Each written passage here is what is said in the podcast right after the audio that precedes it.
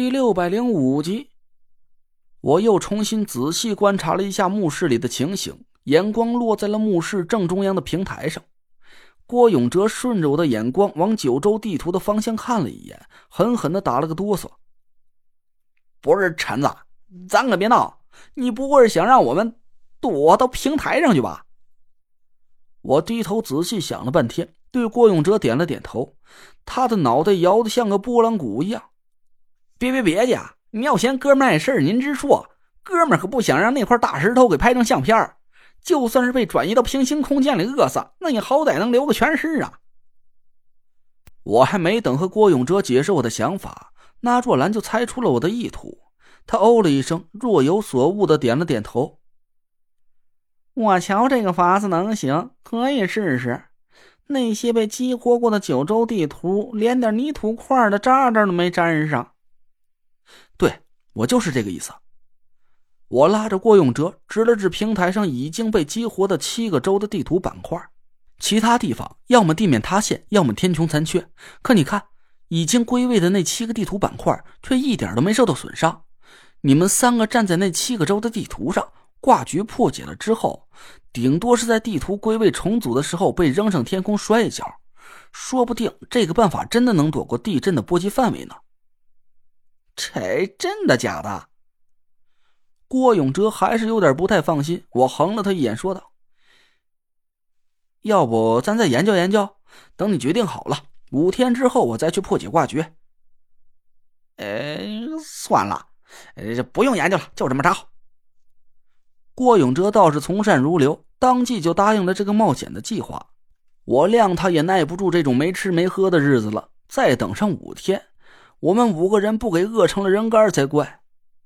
小累赘，时间不多了，咱兵分两路。那若兰把北斗盒子塞到我手里，指了指墓道的深处。你和慧文妹妹去找挂局的位置，等我们仨到了地图上准备好了就给你打电话，你接着我的信号就立马破解挂局。这样最好。我点头答应了下来，接过北斗盒子揣进裤兜里。郭永哲又喊住了我。等等陈子，你先把这些个装备转移到地图上去，不然哥们儿可没本事把这东西背过去。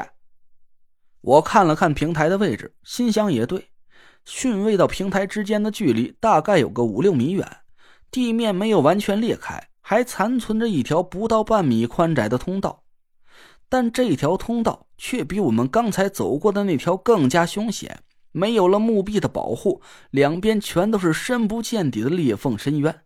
最好的办法就是在巽位这里找个固定点，一个人先系着安全绳走到平台上，把安全绳的另一头系在大柱子上，用滑轮做一条简易的滑索，然后其他2个人可以用滑索的方式转移到平台上。要是我的猜测蒙准了的话，我们就有了一线生机了。虽然这个办法极其冒险，但眼前的情况也由不得我们再过多犹豫了。我拿出一海扇，把装备都转移到了平台上，回头嘱咐了其他3个人几句，拉着田慧文就走进了幽暗的墓道里。唐果儿一直都在眼泪汪汪地看着我和田慧文，我心里叹了口气。她毕竟还是个刚满18周岁的小女孩，离开了田慧文的庇护，心里害怕也是很正常的。妹妹，你好好跟着郭哥哥和那爷，我们俩很快就回来了。田慧文朝唐果儿挥了挥手，唐果儿这才擦了擦眼泪，勉强朝我们挤出一个笑容。有书则长，无书则短，我和田慧文很快就赶到了挂局的位置。10几分钟以后，北斗盒子响了起来。那若兰喘着粗气告诉我，他们3个人已经安全地转移到了平台上，我和田慧文可以破解挂局了。我看了看表，时间还足够，距离辰时结束还剩下40多分钟的时间，我们俩已经破解了整整7个挂局了，对这套固定的程序早已经是轻车熟路了。不到10分钟，青绿色的小龟壳和3枚明晃晃的金钱就组成了一个完整的巽卦。我和田慧文一边往回赶，一边等着纳若兰给我打电话报喜。可5分钟过去了，我兜里的北斗盒子却丝毫没有动静。我心里渐渐惊慌了起来，生怕他们出了什么事儿，赶紧掏出北斗盒子给纳若兰拨了过去。可电话里却没有任何声音，安静的让我头皮发麻。别说是等待音了，就连忙音或者是不在服务区的讯号都没传过来一个。这是什么情况？我目瞪口呆地看着手里的电话，田慧文脸色一变，拔腿就朝墓室方向飞奔了过去。我赶紧用起了幽冥鬼步，几步赶上了田慧文，拉着他的手飞快地跑回到墓室。我们跑到墓道的尽头，老远就看见墓室里一片漆黑，一点动静都没有。我心里顿时一沉，脚下发软，一个踉跄就摔到了地上。雷坠，你没事吧？田慧文慌忙地把我从地上扶了起来，我没回答他的话，惊恐地紧盯着墓室的方向。各种瘆人的念头一起涌上了我的心头，我慌得抖成了一团，满嘴都是苦涩的滋味。纳若兰他们三个人不会是都掉进裂缝里去吧？或者是被地图给活活压扁了？要不然他们为什么一个人也不开灯，也没有人接电话呢？眼看着就剩下最后一个卦局没有破解了，要是事情能顺利的按照我的推测去进行的话，我们明天凌晨就可以离开这个该死的鬼地方了。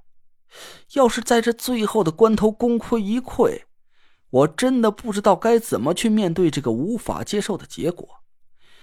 他们毕竟是因为我的判断失误而死的，我会背负这个沉重的心理包袱，一辈子没法去原谅自己。其实我这种担心呢，根本就是多余的。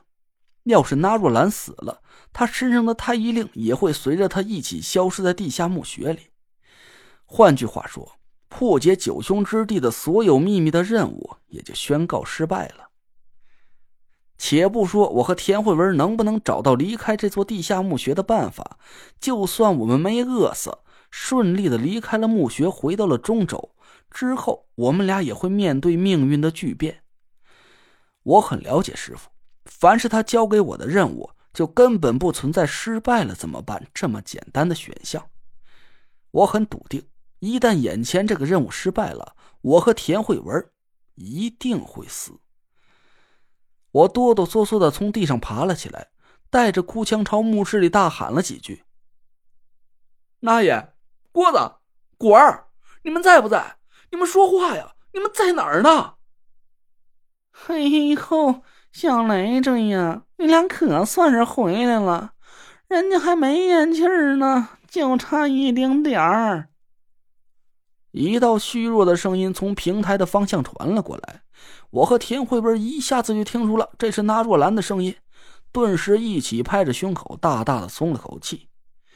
郭永哲和唐果儿哼哼唧唧的声音也相继传了过来，我赶紧举起手里的手电筒朝平台上看了过去。